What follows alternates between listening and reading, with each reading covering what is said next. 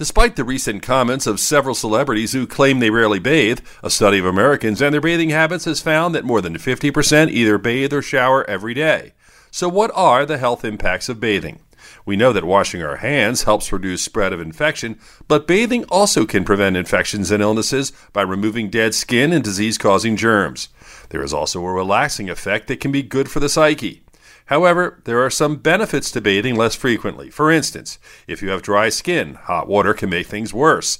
If you bathe too frequently, it can remove protective bacteria as well. Ultimately, it's a personal choice, and it may also be a personal choice of those around you. With your health, I'm Dr. Brian McDonough on 1010 Wins.